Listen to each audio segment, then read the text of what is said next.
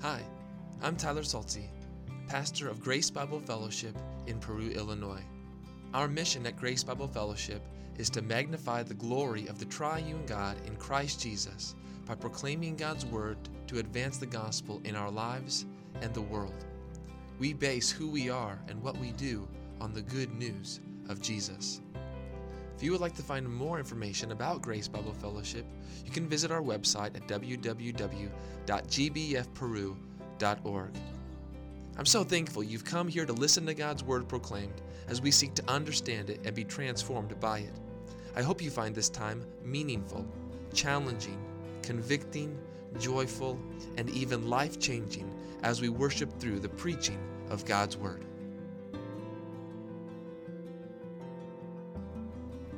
Invite you to take your copies of the scriptures with me this morning and turn to the book of Exodus, chapter 40.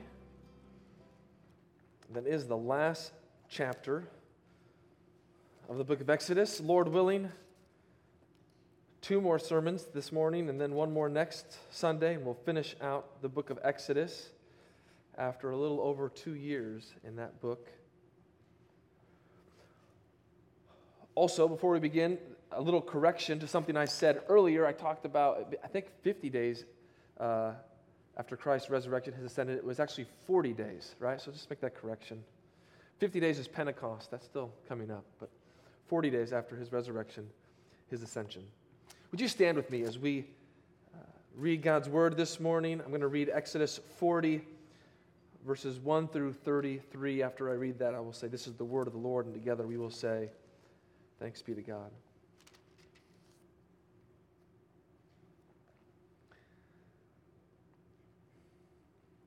The Lord spoke to Moses, saying, On the first day of the month of the first month, you shall erect the tabernacle of the tent of meeting, and you shall put in it the ark of the testimony, and you shall screen the ark with the veil, and you shall bring in the table and arrange it, and you shall bring in the lampstand and set its, up its lamps, and you shall put the golden altar for incense before the ark of the testimony, and set up the screen for the door of the tabernacle. You shall set the altar of burnt offering before the door of the tabernacle of the tent of meeting, and place the basin between the tent of meeting and the altar, and put water in it, and you shall set up the court all around, and hang up the screen for the gate of the court. Then you shall take the anointing oil and anoint the tabernacle and all that is in it, and consecrate it and all its furniture, so that it may become holy. You shall also anoint the altar of burnt offering and all its utensils, and consecrate the altar, so that the altar may become most holy. You shall also anoint the basin and its stand and consecrate it. Then you shall bring Aaron and his sons to the entrance of the tent of meeting, and shall wash them with water, and put on Aaron the holy garments. You shall anoint him and consecrate him, that he may serve me as priest. You shall bring his sons also and put coats on them, and anoint them as you anointed their father, that they may serve me as priests, and their anointing shall admit them to a perpetual priesthood throughout their generations. This Moses did, according to all that the Lord commanded him. So he did. In the first month, in the second year, on the first day of the month, the tabernacle was erected. Moses erected the tabernacle. He laid its bases and set up its frames and put in its poles and raised up its pillars. And he spread the tent over the tabernacle and put the covering of the tent over it, as the Lord had commanded Moses. He took the testimony and put in it into the ark, and put the poles on the ark, and set the mercy seat above on the ark. And he brought the ark into the tabernacle and set up the veil of the screen, and screened the ark of the testimony, as the Lord had commanded Moses. He put the table in the tent of meeting on the north side of the tabernacle outside the veil and arranged the bread on it before the Lord, as the Lord had commanded Moses. He put the lampstand in the tent of meeting opposite the table on the south side of the tabernacle and set up its and set the lamps before the Lord, as the Lord had commanded Moses. He put the golden altar in the tent of meeting before the veil and burned fragrant incense on it, as the Lord had commanded Moses. He put in place the screen for the door of the tabernacle and he set the altar of burnt offering at the entrance of the tabernacle of the tent of meeting, and offered on it the burnt offering and the grain offering, as the Lord had commanded Moses. He set the basin between the tent of meeting and the altar, and put water in it for washing, with which Moses and Aaron and his sons washed their hands and their feet.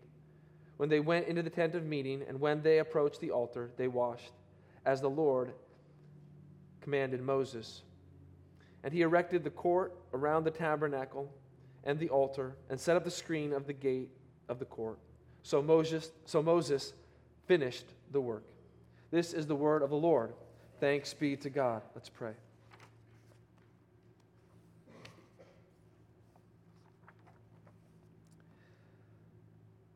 Almighty gracious Father, since our whole salvation depends on our true understanding of your holy word, grant that our hearts, freed from worldly affairs, may hear and understand your holy word with all diligence and faith, so that we may rightly discern your gracious will, cherish it, and live by it with all earnestness. To your praise and honor, through our Lord Jesus Christ, we pray. Amen. You may be seated.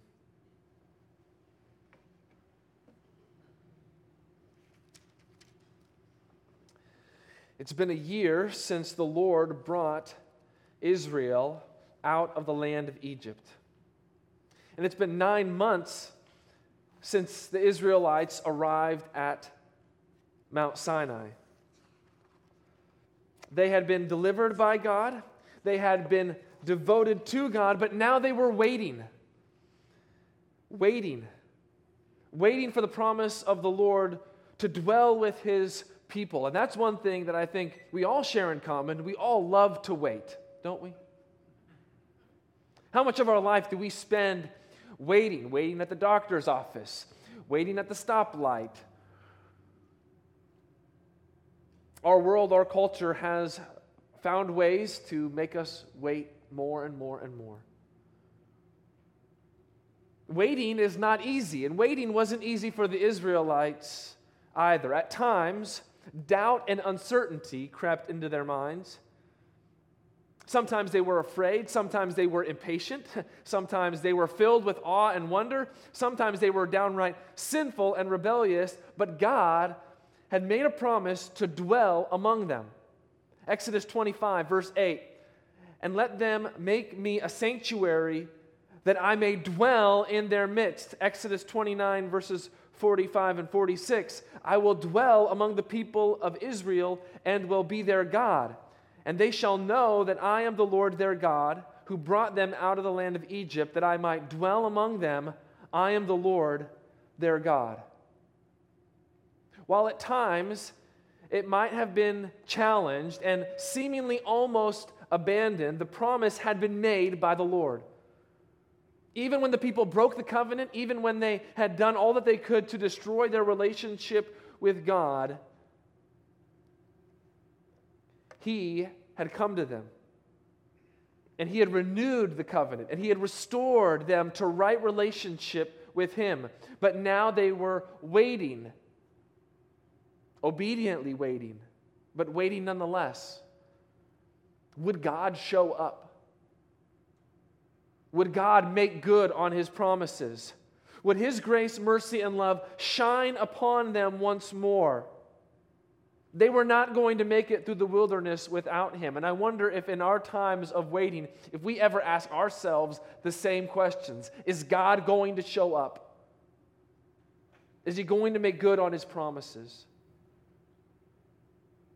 Are we going to make it through the wilderness? And we know the answer not without him. They had done what the Lord had commanded them. They had made all of these pieces and parts of the tabernacle, all the furniture, the paraphernalia that God had told them to make to set up this tent where God was to dwell among them. They had brought it to Moses. Moses had inspected all of their work. He had accepted their work, but there was still more to do. The final part did not depend upon the people, it depended upon the servant of God, the one whom Yahweh had chosen,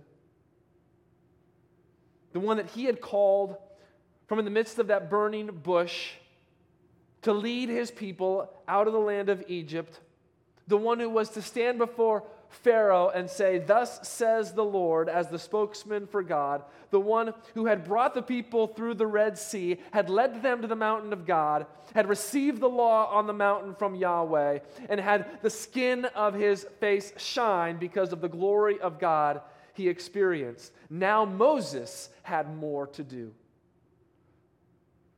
But all that Moses had to do, interestingly, interestingly enough, did not point to the greatness of Moses.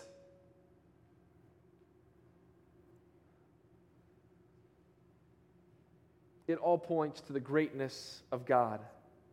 What Moses did was not for his own glory or to puff up, puff up his own ego or to make himself look good. What he did, he did to point to the glories and to the goodness of our God. This is where many in our day fall. They are enamored by the per- perceived greatness of man.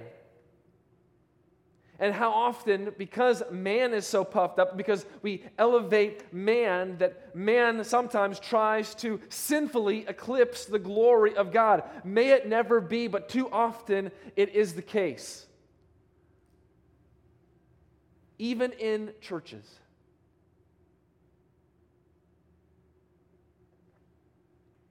What was going on was going to make a difference in the life of the Israelites. What was it? What was it that was going to make a difference in the life of Moses? What was it that was going to make a difference in the life of the Israelites? And what is it that is going to make a difference in your life and in my life?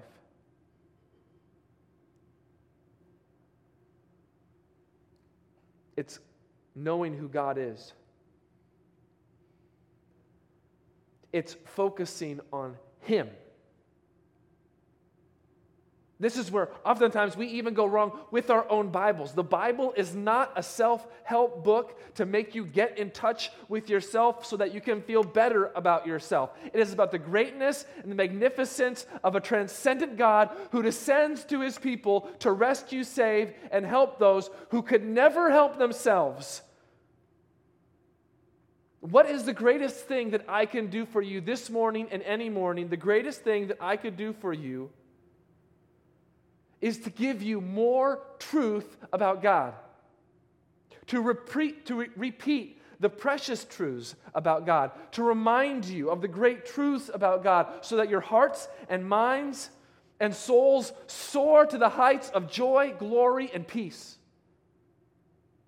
And so, what actions does Moses take? And what do these actions teach us about God? Three truths I want us to look at this morning. You can follow along in your outline if that's helpful. But three truths. Moses assembled the tabernacle because our God is orderly. Moses assembled the tabernacle because our God is orderly. This truth about God highlights a great dichotomy in our world. As we observe the world, as we have interactions with the world, as we live in this world, as we experience the effects of this fallen and sinful and broken world, we are left with a sense of disarray. Everything is being torn apart. Everything is breaking down. Everything seems to go from bad to worse. The chaos and the confusion all around us do not seem to be getting any better, only worse. The disjointed nature of life in our world appears to be breeding mayhem, madness, and turmoil that are not only constant, they are constantly increasing. As if the world only ever wants to put people on edge, to be in a state of panic, to be agitated in their hearts and minds, to spin them around and around so they don't know their right from their left, their up from their down, to be those who are, here's a word, discombobulated.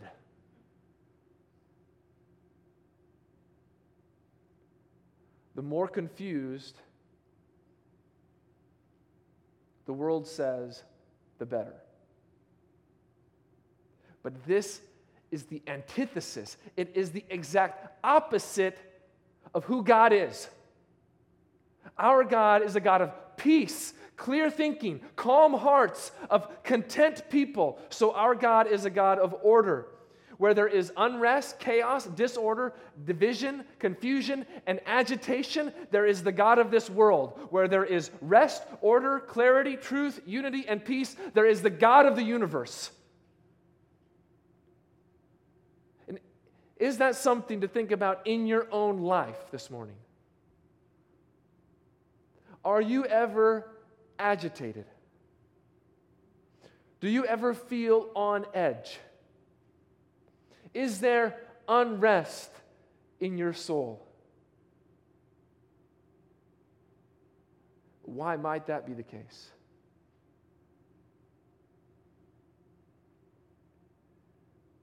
Could it be that you're listening more to what the world says than to who God is?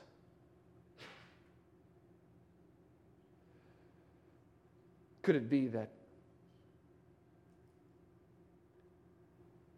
all that the world is saying is having more of an effect upon you than what God says through His Word? Now the Israelites have brought all the pieces of the tabernacle to Moses, and it is his responsibility to erect or assemble the tabernacle. This is to be the place where the presence of God is to dwell among this people. And it wasn't just an important place, it was to be the place of all places among the people and in the world. A, pe- a place where people could know and experience the closeness of their Lord. A place where he could be worshiped, where atonement could be made for people's sins. Moses now sets up the tabernacle and arranges everything exactly how God wants it to be arranged. This is a place where heaven was to meet earth.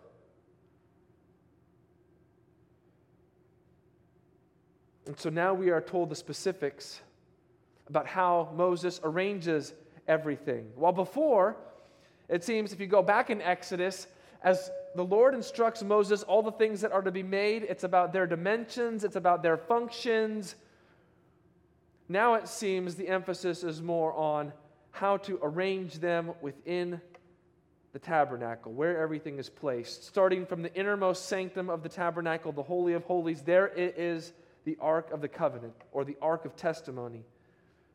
It was to be placed there and shielded from the sight of the priests with a large veil or curtain.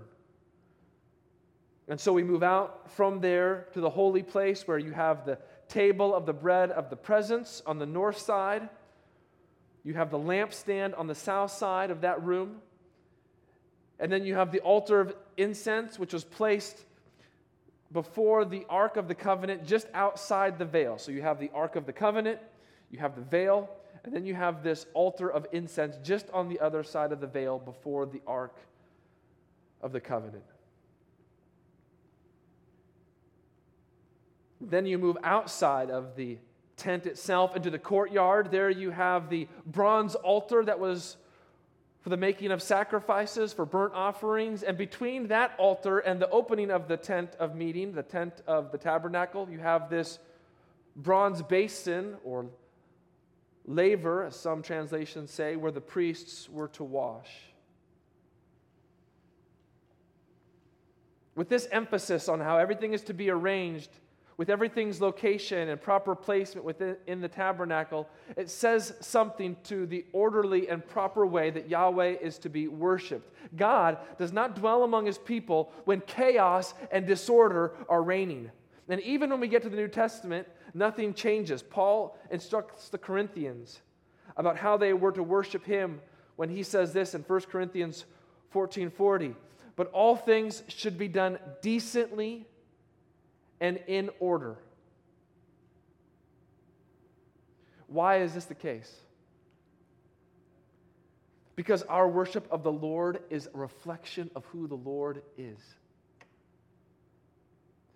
We cannot lie about the Lord and think that He will be honored by our worship. Order is good, it is necessary, it is appropriate, it is even for our benefit, and it serves as a testimony to the world that is drowning in confusion and disorder and dysfunction, saying, Our God is a God of order and peace. That's the kind of God that we need in our worship, and that's the kind of God our world needs in the midst of their disarray.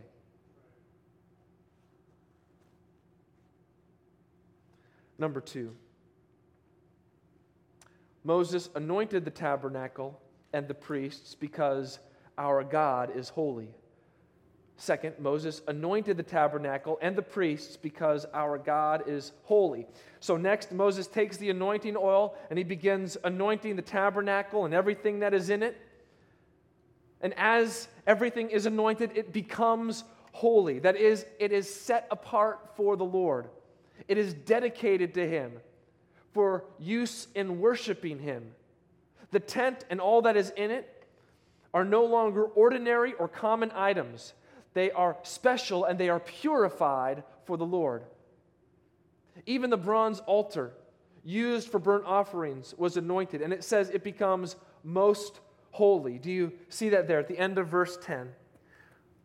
So that the altar may become most holy. That is a double word in the Hebrew. To say it very literally, it becomes holy, holy, or really holy.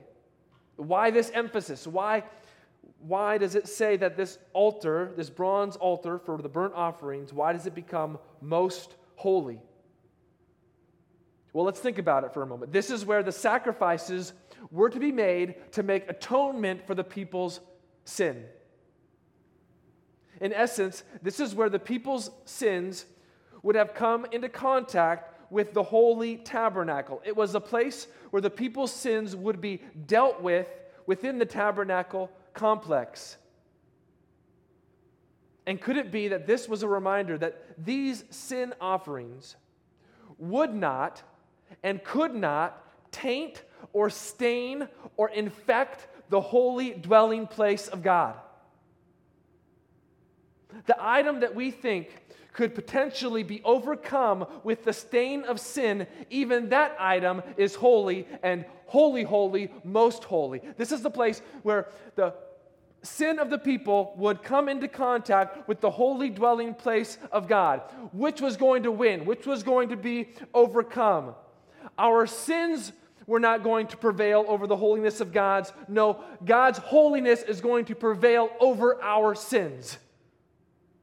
His holiness is more powerful and more potent than our sin. While everything we touch is tainted by our sin, we cannot and will not taint him. That is why Jesus can reach out and touch the lepers. Because his holiness and his righteousness is making people clean. He is not overcome by our disease. His holiness and His righteousness are more contagious than our sinfulness. And not only are the inanimate objects sanctified, but Aaron and his sons are also sanctified. They are anointed and consecrated in order to serve the Lord. And notice the progression in their consecration. First, they participate in ritual washing. This represents a spiritual cleansing. They were made clean and then Aaron, the high priest, is clothed with holy garments while his sons put on coats or tunics. This is perhaps a reminder that Aaron and his sons are not clothed with the holiness of their own. They are, are clothed with a borrowed holiness. It is a holiness of the Lord which makes them holy. And these priests are consecrated to serve as a perpetual priesthood throughout their generations. They would continue to serve the Lord, represent the Lord before the people, practice all the instructions necessary for worship of the Lord, so that the Lord would be upheld as holy in the eyes of the people. And their consecration was to be a testimony to how the people were to live their lives. This is one of the greatest needs in the church today. We need consecrated people. We need holy people. With the consecration Moses performed, it meant that the objects and these people were no longer ordinary objects, and the priests were no longer ordinary or private people. Does that scare you?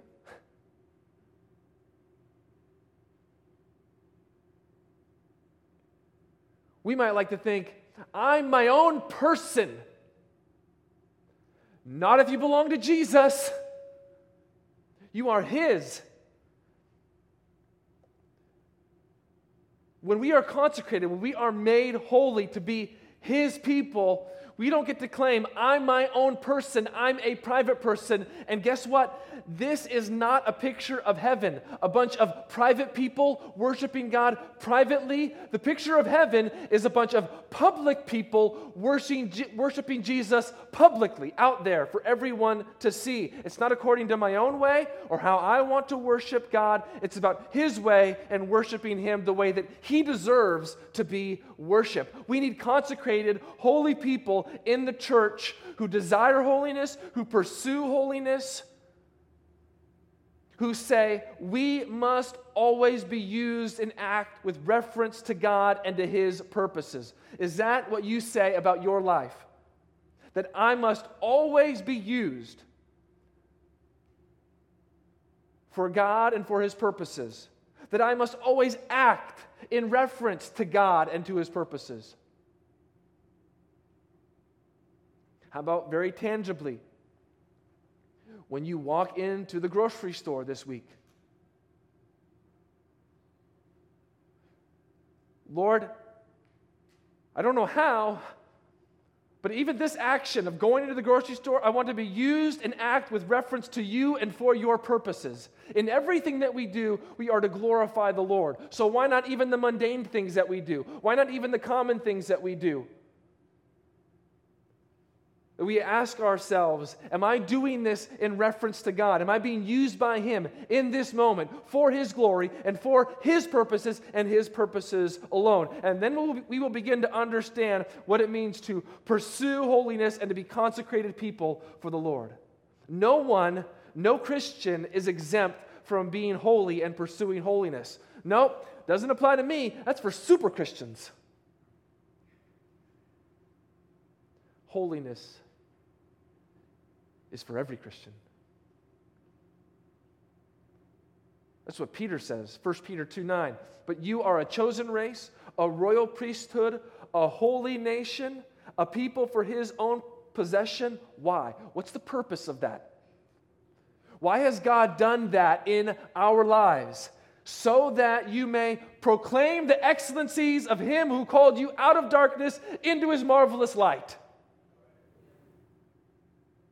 He has made you holy and gives you the affections to pursue holiness so that you may proclaim how great Jesus is and what Jesus has done in your life to bring you out of your darkness and out of your sin and out of your deadness and into his marvelous, living, glorious light.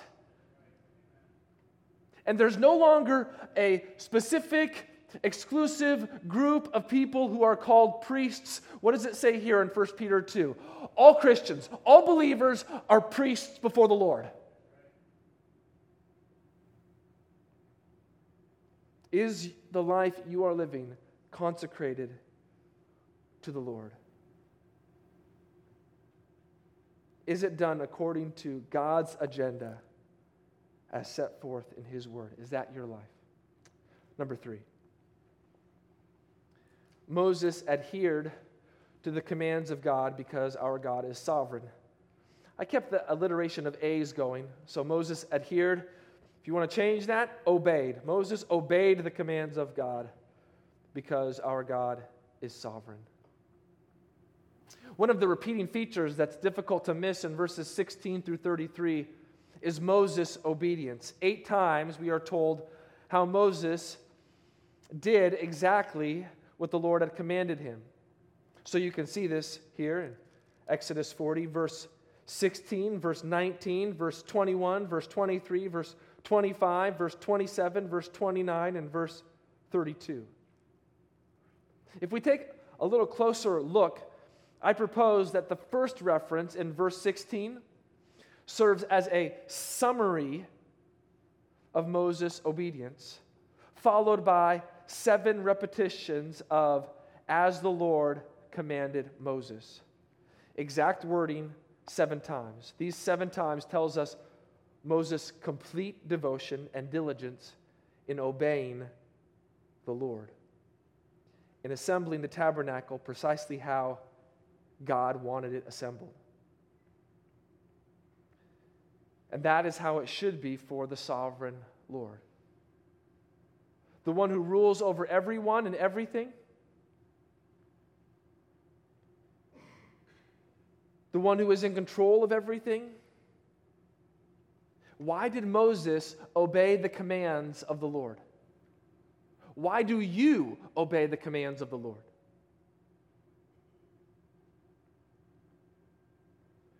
It's because we know him to be our sovereign Lord. That is, He's ruling and reigning. He is the one who's worthy of all of our allegiance and devotion, the one who demands our obedience. What is it that motivates our obedience? What's the engine that causes us to want to obey and long to obey and desire to obey God? Well, it should be God's love, yes. It should be God's mercy and grace, yes. But let us also say it should be God's sovereignty. Forbid it that we should disobey our king who rules over us. Our obedience is a testimony to his sovereignty. If our Lord and God is sovereign, then we should serve him and worship him and him alone. Let us not waver between two opinions. Let us not have divided hearts. Let our total obedience to him declare our God reigns. let us take a moment here and meditate on this last sentence that says this So Moses finished the work. I think it's an important sentence in the whole text of Scripture. Why do I say that?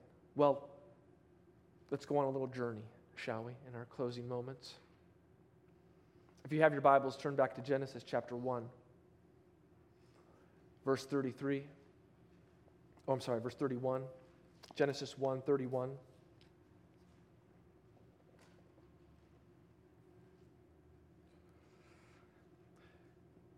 We must listen closely to what God's word says.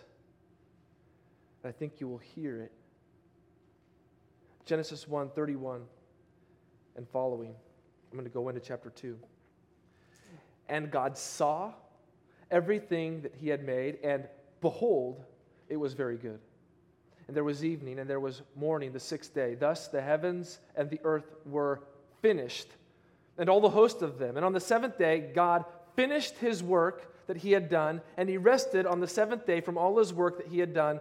So God blessed the seventh day and made it holy, because on it God rested from all his work that he had done in creation. Okay? Let's go now to Exodus 39 for a moment. Exodus 39, verses 32 and 43. Exodus 39, 32 and 43.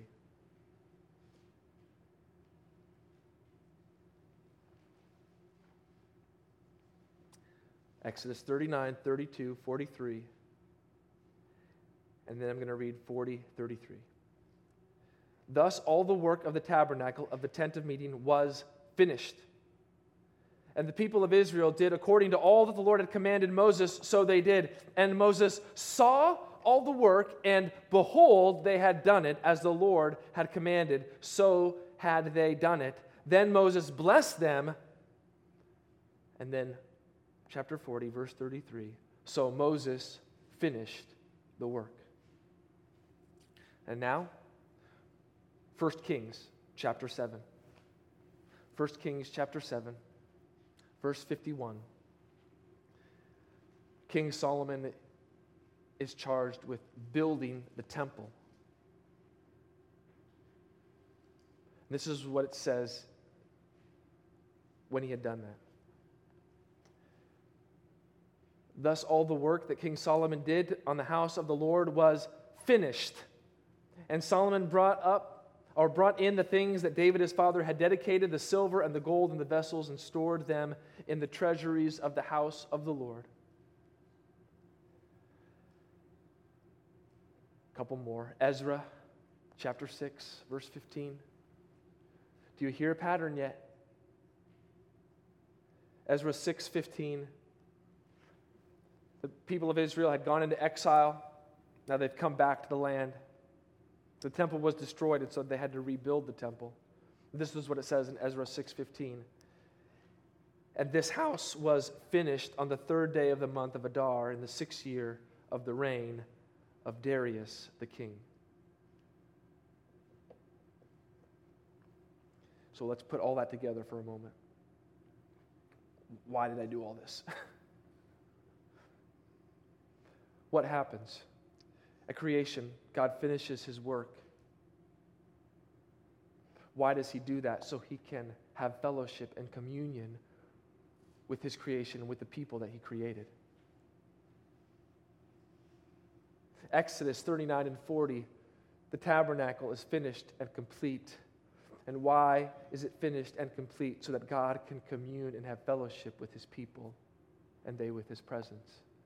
The temple in 1 Kings 7 is finished by Solomon. And why does that happen? So God can commune and have fellowship and dwell among his people. Ezra 6:15 the temple is finished. Why? Because the people hope and pray that they can again commune and have fellowship with God, that He might dwell among them.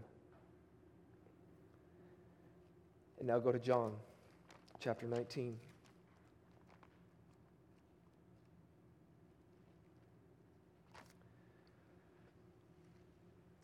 Verses 28 through 30.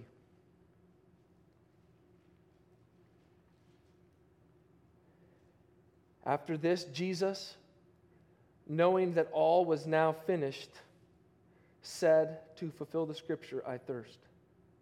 A jar full of sour wine stood there, so he put a sponge full of the sour wine on a hyssop branch and held it to his mouth. When Jesus had received the sour wine, he said, It is finished. And he bowed his head and gave up his spirit. What is happening? Why does Jesus say those words?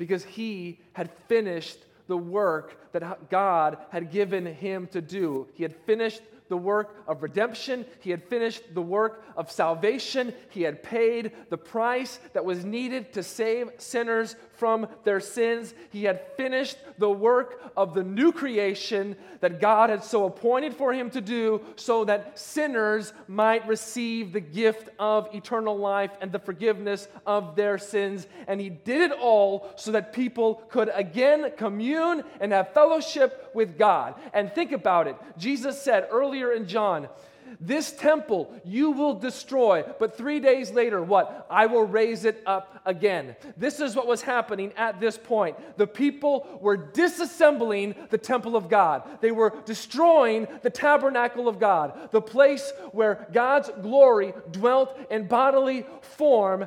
And Jesus said, You are not taking God away from these people, you are giving God to these people. Through his sacrifice, Jesus opened a new and living way where we can commune and have fellowship with God forever. For God to dwell among his people forever. Jesus finished the work so that we are saved by God's grace and God's grace alone. It's not our work, it's not what we have done. It's what God did. So that we can hold this confession of our hope without wavering. The world wants us to waver. The world wants us to doubt. The world wants us to second guess. The world wants us to be confused. The world wants us to be divided. The world wants us to be disunified. The world wants to rip us apart. But Jesus Christ died to bring us together and to give us God and finish the work that needed to be done so that we can hold this confession of hope without wavering because he who promised is faithful. You need a faithful God. Jesus finished the work.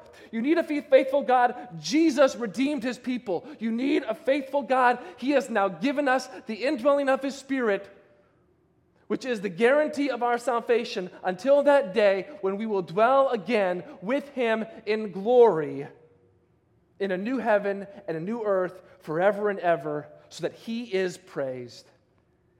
Amen.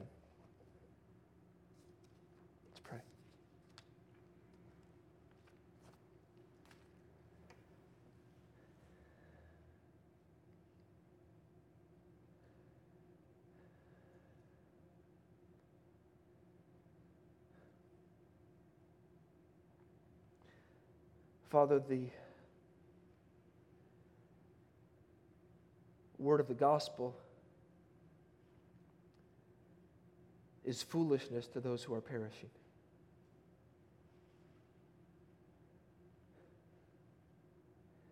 It is a stumbling block.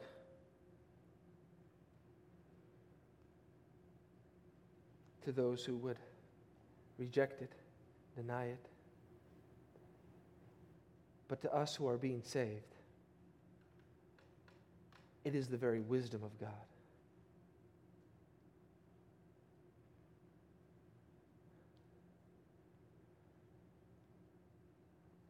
Father, we need an orderly God. We need a holy God.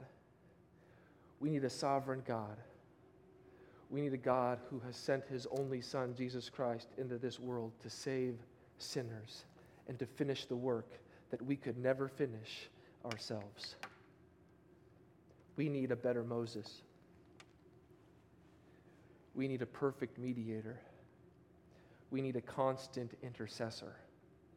And that is what we have in Jesus Christ. Father, if there's anyone here today who lives in constant confusion and agitation and unrest in this world, I pray that today you would open their eyes that they might come to put their faith and trust in Jesus Christ and in Him alone. For there is no other name under heaven given among men whereby we must be saved, but in the name of Christ and Christ Jesus alone. Forgive us, O Lord, when we have been more agitated by this world than finding our peace in you. Forgive us, O Lord, when we have not been the consecrated people that you have called us to be and have done things for our own purposes and our own ways rather than for your purposes and your ways. Forgive us, O Lord, when we have been disobedient and failed to hold you up as the sovereign Lord of the universe to a watching world. But let us commit ourselves to these again.